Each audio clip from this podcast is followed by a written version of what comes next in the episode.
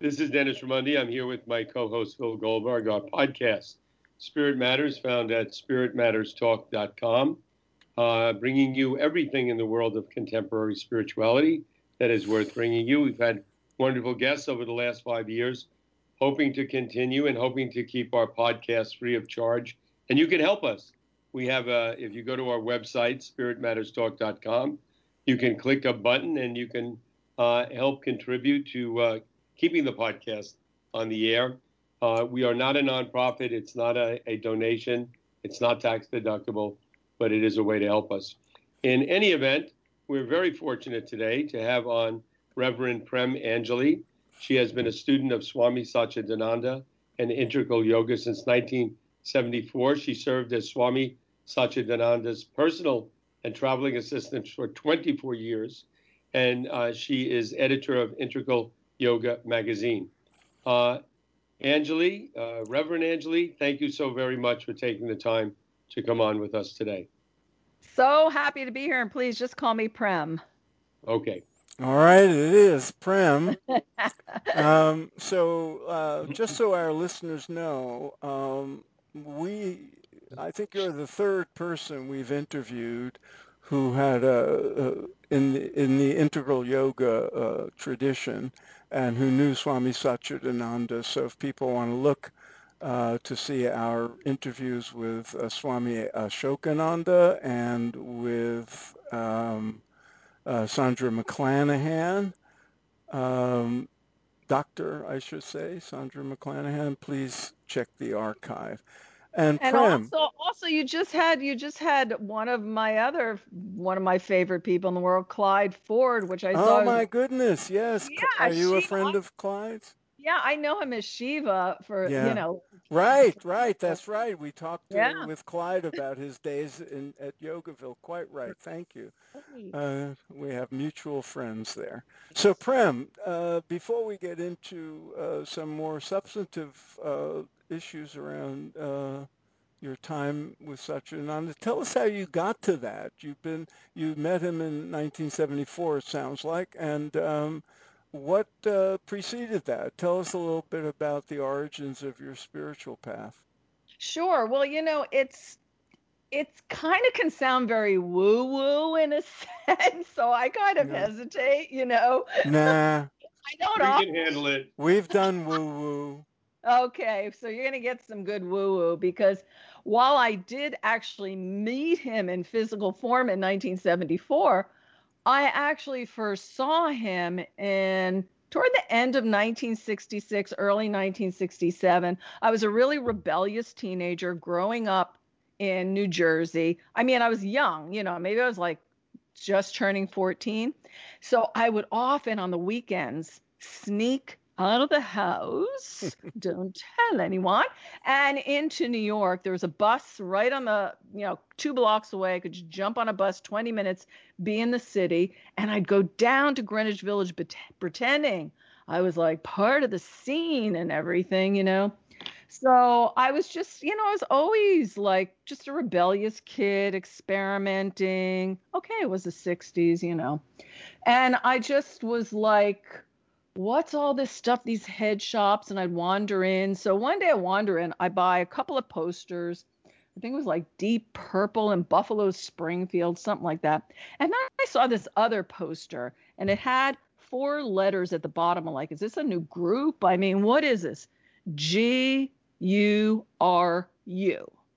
And I'm like, G U R U. But I was just entranced by this picture of this look this peaceful, exotic, hippie kind of looking somebody, a sage like being. So got that poster too, some incense, a Ravi Shankar album, and headed home. And I had that poster in my room for about nine years. And then one day, I just, I remember saying to my mother once, um, hey, you know, I was, I think it was like turning 18 maybe, maybe 17 and a half or so. And I said, are there people who just like, they don't eat meat? You know, is there some name for these folks? And she goes, yeah, like, you mean like a vegetarian? I'm like, yeah, that's what I am. I'm a vegetarian. but I had no idea what that really meant or what to eat. I just felt drawn. I mean, clearly past life things. So anyhow, I'm, I'm in another like new age kind of shop in New Jersey, just you know, looking around, and I see this newspaper. I pick it up, and then it says vegetarian cooking classes in some of the ads. And I'm like, ah, oh, that's what I need. I need this vegetarian cooking class. And I look, I'm like, where is this? Oh, okay, not far from me. Garfield, New Jersey, where there was an Integral Yoga Institute. They're having a vegetarian cooking class. So I I sign up, I go in, I get to the top of this long flight of stairs and literally fall over on my knees. And I got to tell you guys, I mean, I was like agnostic at the time on my way to atheist. So I, you know, I wasn't expecting to have some kind of spiritual experience or anything. I was going to this yoga place, not interested in yoga, just wanting to know what is all this vegetarian stuff. I'm really interested. I want to learn. But I mesmerized at the top of the stairs the picture I had in my room for the past nine years is the same picture they got up there. And wait, but I have to interrupt you for a second. Go ahead.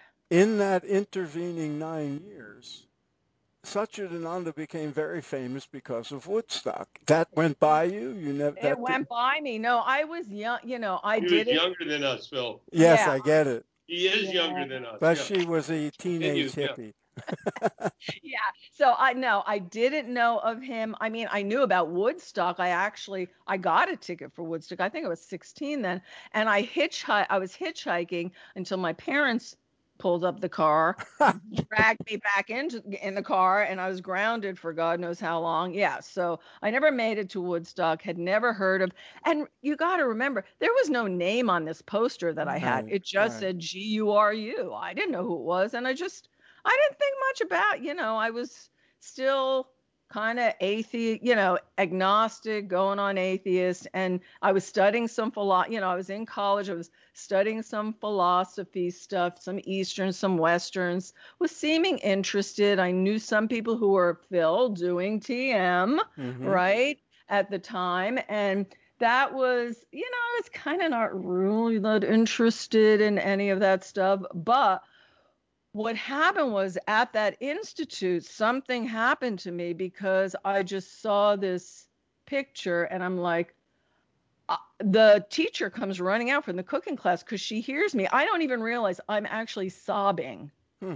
And she's like, "Are you okay? Did you did you fall? Uh, uh what happened?" I'm like, "I'm just I can't talk. I'm pointing to the picture, going, uh, and she's like, "What? What? What?" And I'm like, "Who is that?" And she's like, Swami Satchidananda, our teacher. I'm like, wait, he's real? and she's like, what are you talking about? I'm like, he's been hanging in my room for like all these years. Wow. Who, who is he? and she's like yeah he's our he's a yoga master he's our teacher the center is based on his teaching they're like oh my gosh she says yeah you can meet him i'm like i could meet him she's like yeah i'll let you know uh, i can call you when he's you know coming next to new york you can go listen to him I'm like what so that was the beginning for me and i never i didn't take any yoga there i just i took the vegetarian cooking class. I loved it. I loved the whole vibe of the institute. My mind was already blown that I seemed to have some connection to this yoga master. And I could tell you the whole story of me actually meeting him for the first time and going to the first talk, but that's another long-winded thing. Yeah. Well, let, us go a step at a time. Hey, first I want to ask you. I also grew up in New Jersey, a 20-minute bus ride from Manhattan. What town was that? Hey, we were next door neighbors. I no. that was in what? it was in Clifton on the border of Okay, I I know, I know Clifton. I'm from North Bergen. I grew up near the Lincoln Tunnel. Oh, so, okay. In, any event, I'm one of those people that saw Swami Satchidananda for the first time, not at Woodstock, oh. but in the film Woodstock, but back back then, and I was taken by him. His eyes were uh, very penetrating, powerful, and uh, definitely gave a boost to my spiritual journey. I was actually doing TM at the time, and when I saw the video of him, I thought he was Maharishi. They all looked the same to me.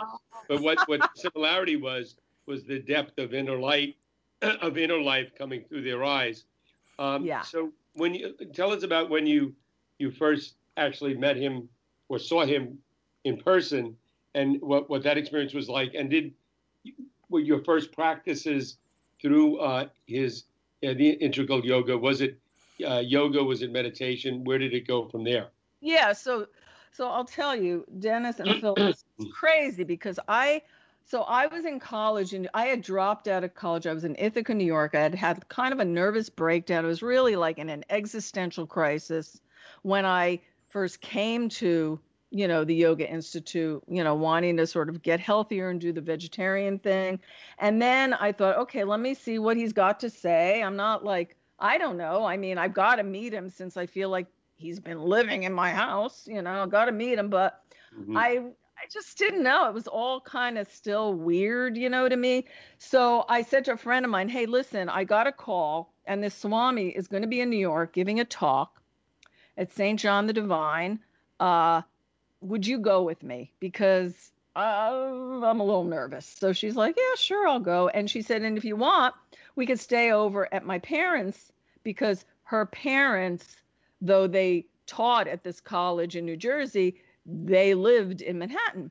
So she said, we can stay over and that way we don't have to, you know, go back at night. And so we just relax. I'm like, okay, that sounds great. So we wind up going to the cathedral, St. John the Divine, and we we're there early because I want to be sure, you know, hey, I don't know how this is going to be sold out or whatever. So sit, we're sitting literally in the first row because we got there so early. Now, people start to come in. They're wearing all these like looks to me like pillowcases, these white kurta things and you know, I hadn't seen that at the Yoga Institute because I was just taking a vegetarian cooking class. Okay. They're got some chanting going. I'm like looking her going, this is getting weird. Um, and she's like, yeah, well, I'm not leaving now. I mean, we came all this way. So I said, all right, look, 10 minutes, 10 minutes. That's it. Then let's get the heck out of here. So comes to be time for the Swami to come out. He walks across the stage, and I'm like, literally, my mind is blown again because, you know, this picture I've been looking at all these years, hanging in my bedroom, um, is now walking on the stage right in front of me and I'm like mesmerized. And then I'm like, okay, but still, I, you know, I'm probably going to just listen for a few minutes, get out of here. He starts talking.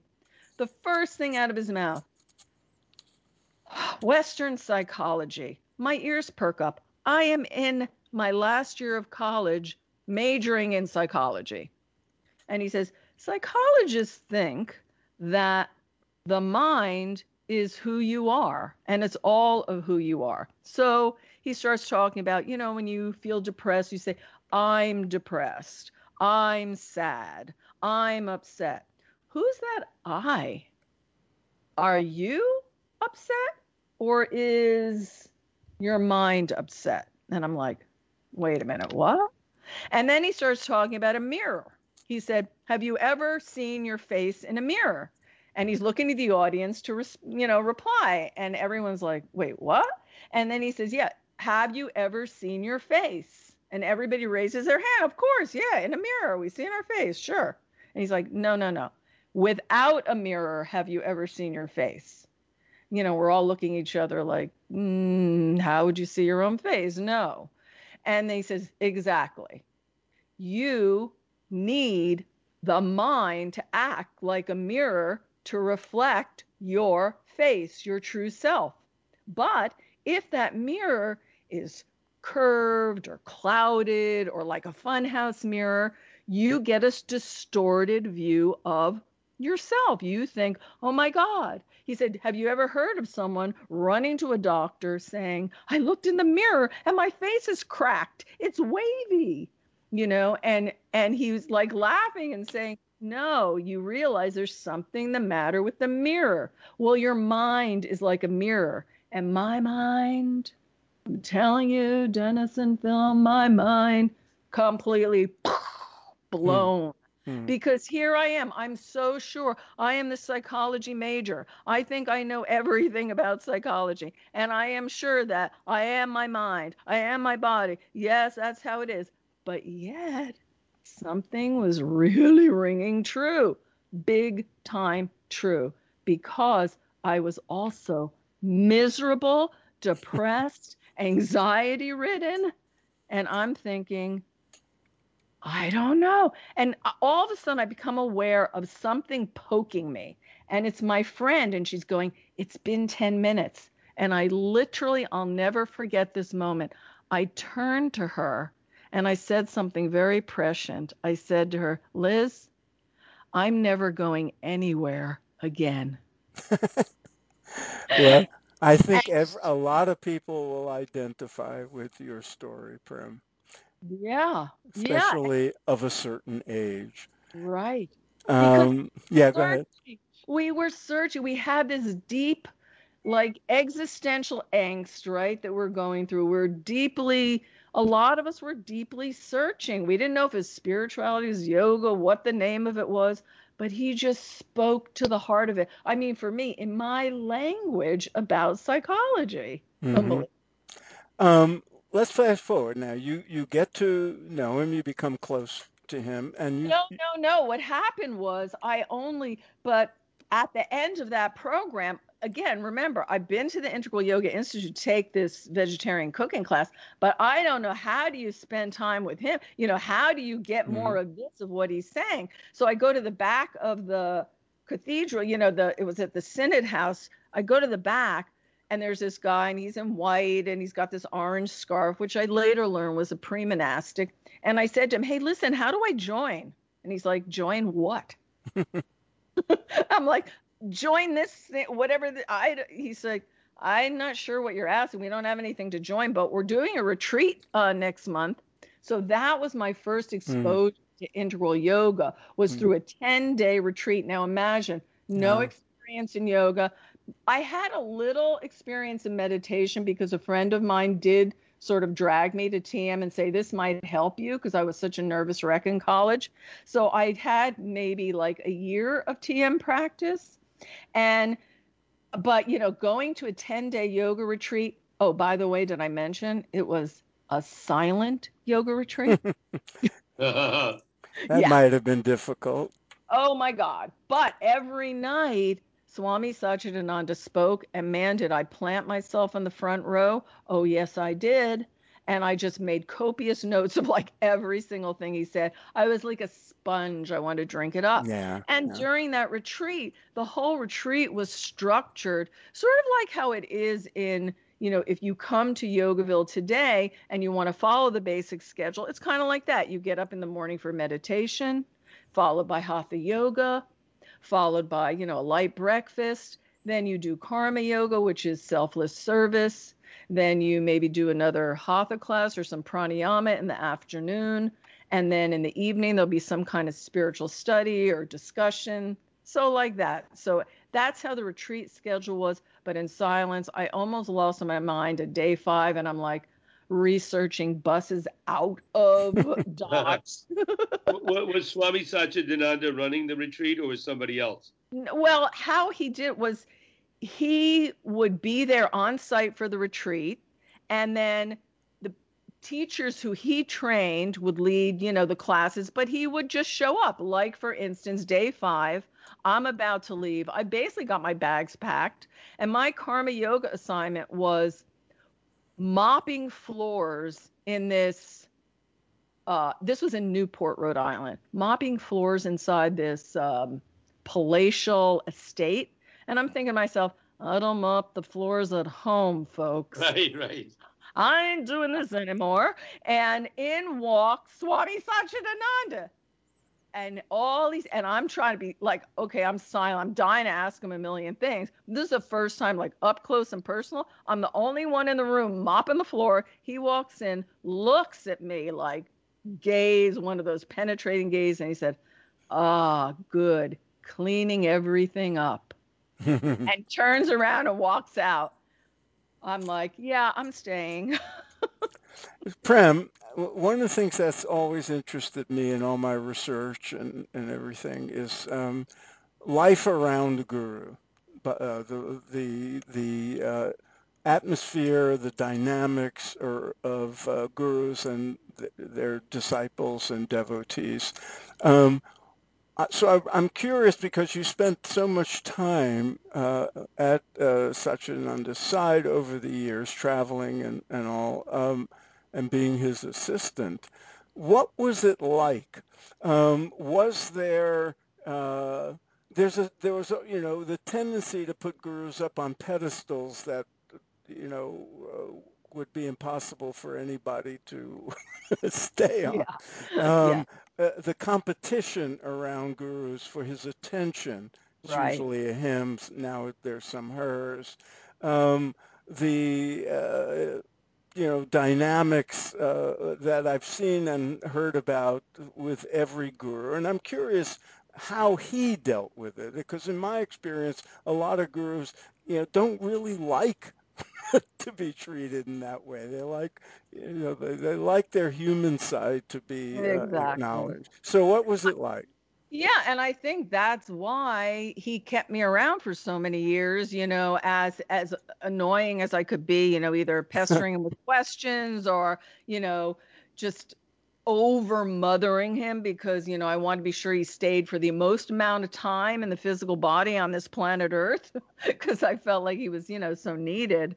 Um, but the thing is, yeah, it's exactly what you say. I think there was all of that, you know, back in the day. You know, we're again, we're talking about 70s, maybe early 80s. It's still kind of all new. This yeah. whole you know guru from india and all and and all of the traditions and you know the teachings and uh, because you know integral yoga it's very classically based. You know he had a guru there's a whole lineage. It's not just you know somebody made up some system and oh let's you know play it as we go and make it up as we go and whatever. It wasn't like that.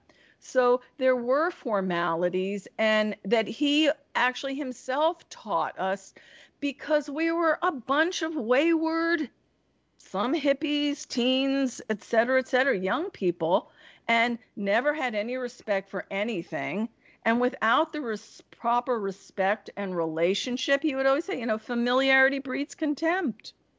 But th- so he he would be in teaching mode in that way, but personally, ugh, he was not into it. I mean, he used to always say, I would ask him, can we get rid of this old suitcase now in the attic, you know, that is you brought with you when you came? And He go, no. I'm like, why? Oh, that's that would be a collector's item now. Well, right. it is. I think it is now. But he, but he would. He said when I said like, let's get rid of this. Let's you know, let's get some nice new luggage for you. Travel all the time. He's like, no, we're not getting rid. I'm like, why? He's like, because anytime you people decide you've had enough of me, I got my bag. I'm all set. See ya. That's great. so you know. Uh, yeah. When did when did Yogaville begin, and what was that like creating that? Well, you know, th- there were early yoga. It was always really from the time Swami Satchidananda first came to America. He always loved this idea of creating a yoga village, you know, a place where people could really live yoga, be like a full immersion, not you just go to some, you know, in those days, remember, guys, it was like you wanted yoga, you were going to like a postures class. Yeah. That's post, you know, as Edwin Bryant would say, that's postural yoga. Right. That's not classical yoga. Swami Satchidananda was teaching classical yoga. Sure, Hatha yoga was a part of it, but that wasn't the whole nine yards of it. So, it's the whole the whole way that Yogaville started was because he started talking about, hey, let's let's see if we can kind of create a community here where you could live, breathe, eat yoga. And we're all like, okay, but how would we do that? You know, we're in New York City or we're in New Jersey or we're in Los Angeles, you know, San Francisco. So he's like, let's look for some property. So the first Yogaville actually happened in California in this place called Calistoga Springs. Oh, I know it. Yeah. Yeah, that was like in 1972 ish, something like that, 71, 72. And then there was tons of problems with that property so there was this uh, offer to set up something on the East Coast. So then Um, they found the, you know, the Pomfret Center, Connecticut property. So everyone moved there. I moved from New Jersey there. Everyone sort of, you know, came to Pomfret. But again, it, it was a large house at the time, so it could accommodate a lot of people. But after, you know, a few years of people being involved and the community developing, there were people who, who you know, some people were interested in a monastic lifestyle, and other people wanted to get married and have families, and there was just no room for them to be there. There just wasn't enough property, you know. So some people bought some property across the road, and then, you know, we also did put up one building where a couple of families could share. It was like a two family house, but there just wasn't enough room. And also, it was freezing. It was northern, northern Connecticut. So 75% of the time we're digging ourselves out from snow and spending any money that we could possibly make from you know any programs or that were sent in by donation all going into the heating bill so out of the blue he says i guess it was like around 1978 uh let's look for some warmer climate and we're all like what start all over again but that's how the movement you know the mm. exodus to virginia happened and that was 1979 we got the property and the first people toward the end of the year started moving in like a, a family moved in and they started like clearing land because there was nothing here there's one house on like 650 acres of land and so you know they started to do this thing and then gradually just like again everyone left every center just congregate in Virginia. It was just like pioneering days, just clearing land, building, constructing, you know, pulling everything together. Very good. Uh, now, that's a long time ago, Prem. You've seen a lot of changes. I'm curious about a few things. One, um, how Yogaville is dealing with uh, the coronavirus crisis. Because and we should say that one of the things I've admired about what uh, has been um, uh, how Yogaville has evolved is um, it, it, it is a community of people you know close to the integral yoga lineage but it's also uh, open to the public. And you've had workshops going on there uh, for many years and it's it's not all uh, about Swami Satchidananda's teaching. You have a very eclectic uh, a bunch of uh, uh teachers coming, and uh, I always like that about it, and it it it fits what I know of Swami Satchidananda, who is very uh, ecumenical and very involved in, in interfaith work and all that. So um, how did that evolve and, and, and how are things now? How are you dealing with COVID? Yeah. Uh, Phil, let me interrupt for a second. I'm going to have to sign off. Phil will continue. Okay. And, uh, Prem, uh, wonderful. And uh, yeah, nice to meet you, Dennis. Nice meeting you. Phil, carry on. Okay, Dennis. Thank you, sir. go do what you have to do. Yeah, go ahead, Prem. Okay, so thanks for asking, Phil, because yeah, it's been a long journey. You know, we started out, it was really the focus was on developing Yogaville and you know, creating places for people to be and live. And there wasn't so much focus on programs or the right. public. It was more like, so it sort of started in phases. So, first it's like, let's get this established.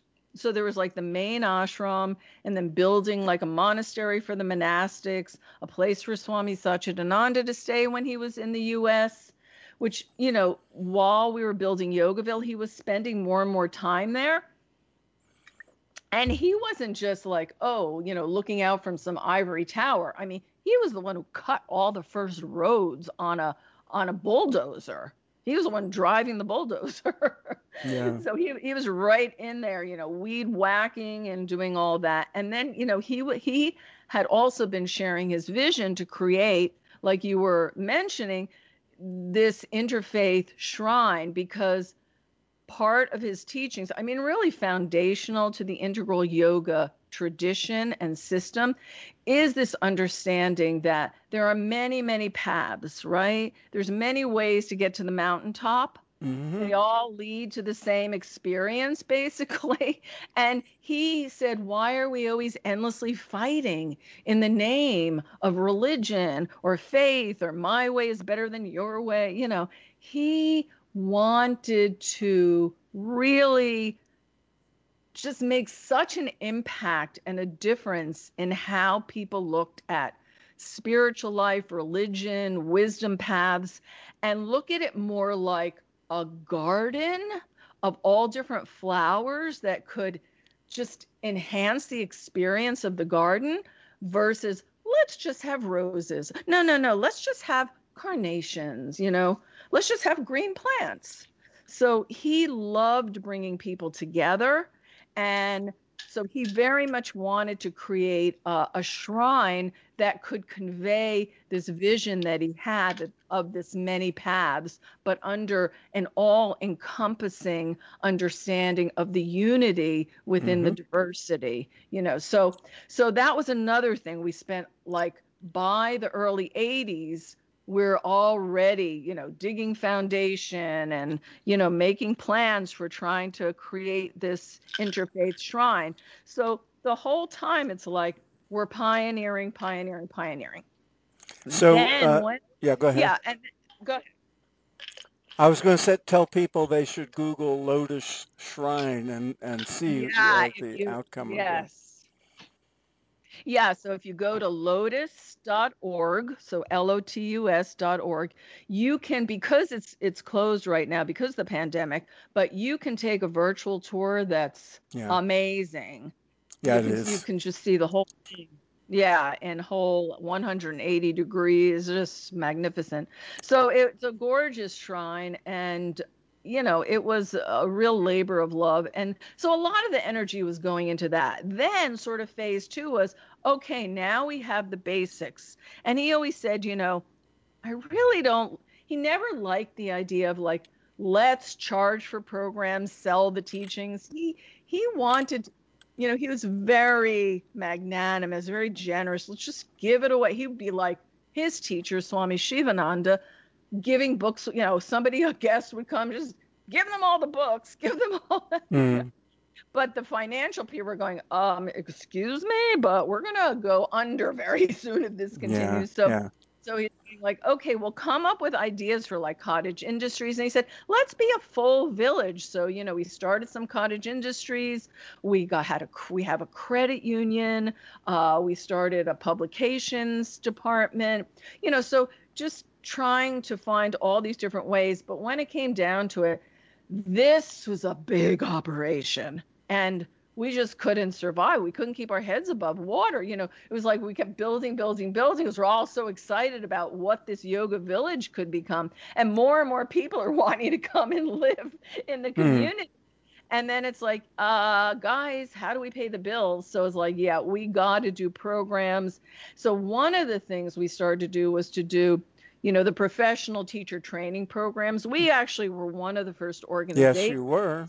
Yep, to start that. And even in yoga therapy, we were really kind of trailblazing the way because of the work of Dean Ornish, a student of Swami Satchidananda.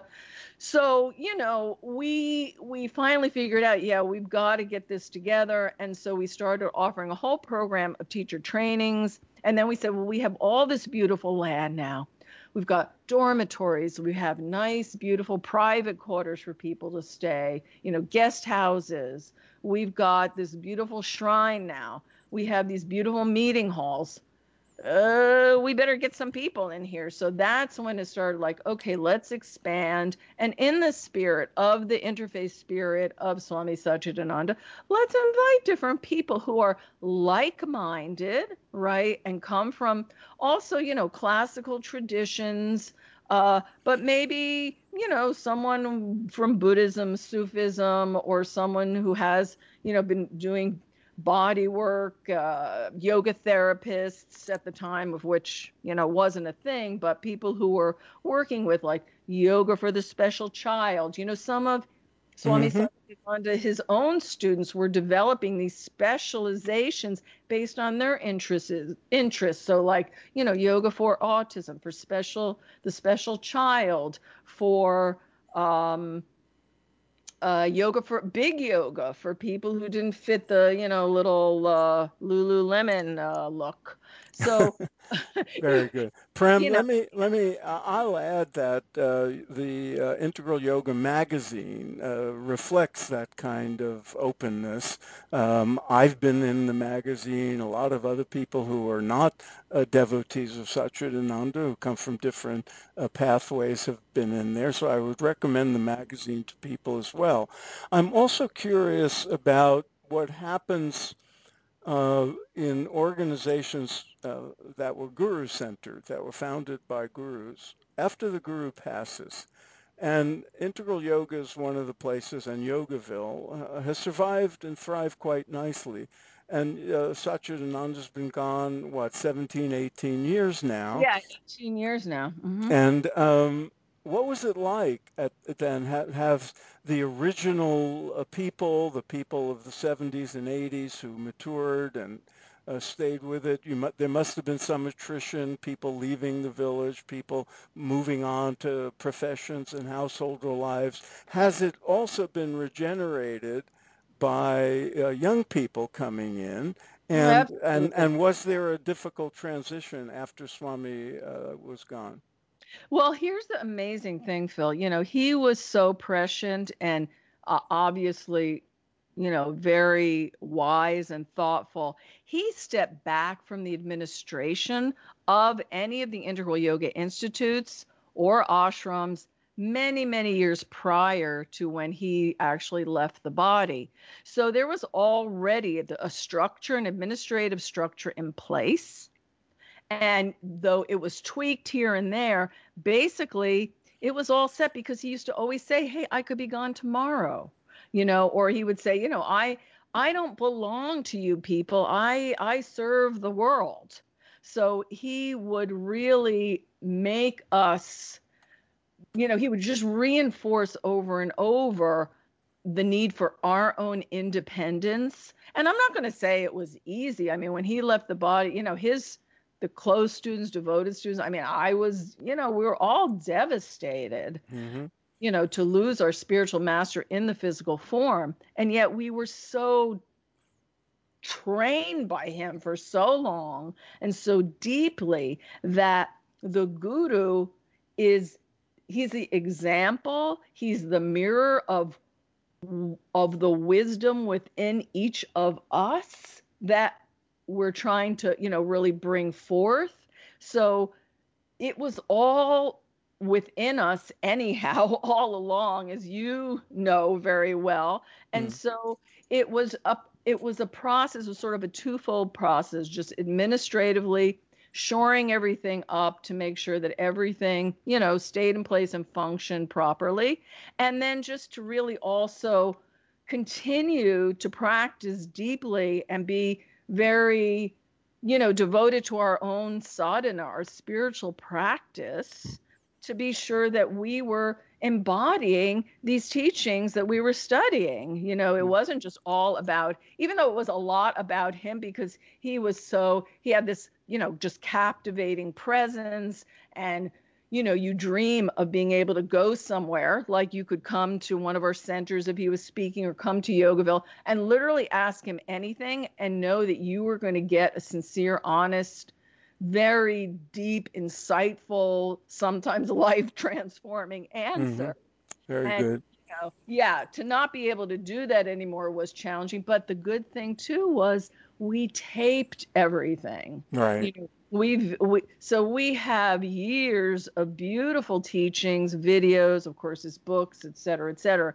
And to answer your question about you know the young people so we started i don't know i mean even when swami satchidananda was in the body we started a program it was called living yoga training. And this was really geared to younger people who are maybe maybe they want to take a gap year before college or maybe they just got out of college they weren't sure what they wanted to do they could come to Yogaville for a month program, which would be an immersion in integral yoga, and see where it went from there. A lot of people just come for a month.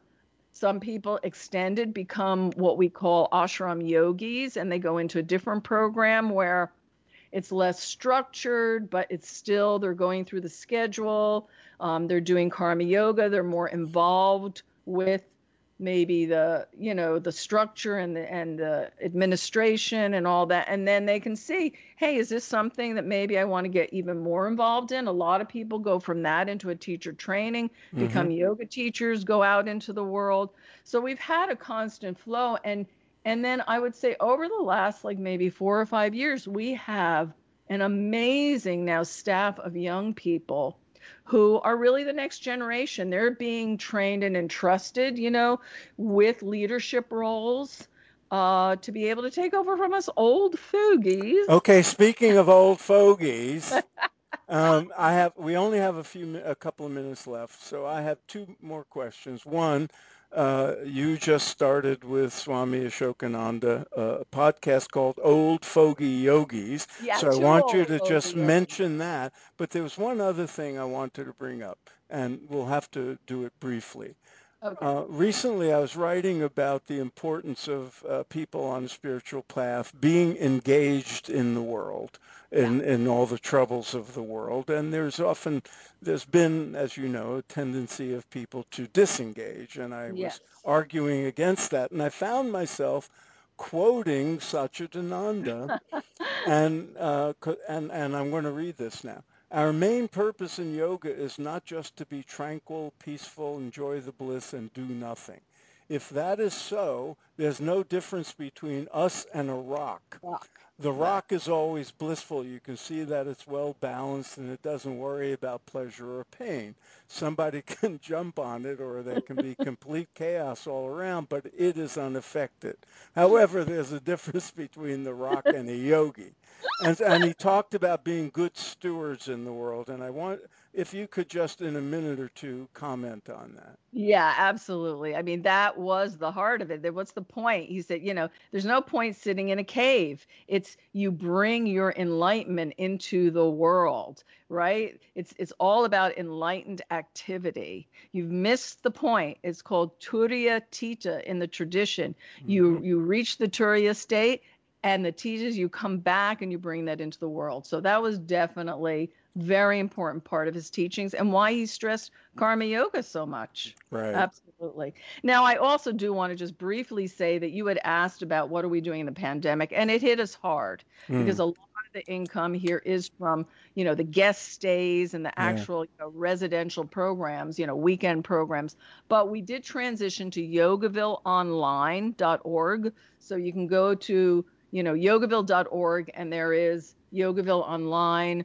There's also through the Integral Yoga Teachers Association, there's a virtual studio, and you can see the links on the, the yogaville.org page. So that's all happening, and we're just trying to do more and more. We're even doing teacher trainings online. Wow. Uh, and to briefly mention, yes, Swami Asokananda, thank you for uh, mentioning that, Phil. Um, very dear spiritual friend, we launched, we just launched last week on a podcast. It's on, it's, it's hosted on SoundCloud, soundcloud.com, but you can get it on iTunes, Spotify, Stitcher, eh, you know, everywhere. It's called Two Old Fogey Yogis.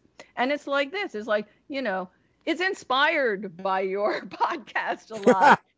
you know, it's two friends talking about our spiritual paths, we don't have guests at this point. It's just he and I sort of riffing on things we've struggled with, things we're working on, things we've learned along the journey, you know, and that we can share with listeners. And it's fun and, you know, a lot of laughter. And if we do a season two, then we might have guests. And, you know, I've twisted your arm to say, you come on. So you don't, I don't need twisting. I have a book to promote.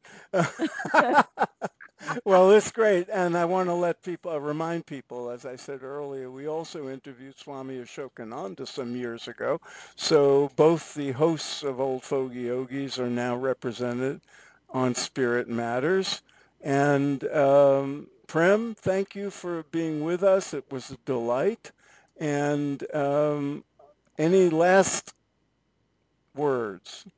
Oh, well, thank you. I'm, I'm grateful to you and Dennis for having me on. It's been a blast. And uh, I would just say to everyone, you know, just just remember to take deep breaths, be peaceful, easeful, and then you'll be useful. That sounds familiar. Very good, Prem. Thank you so much. It's been a, a delight, and we'll be in touch. You. Take Sounds care.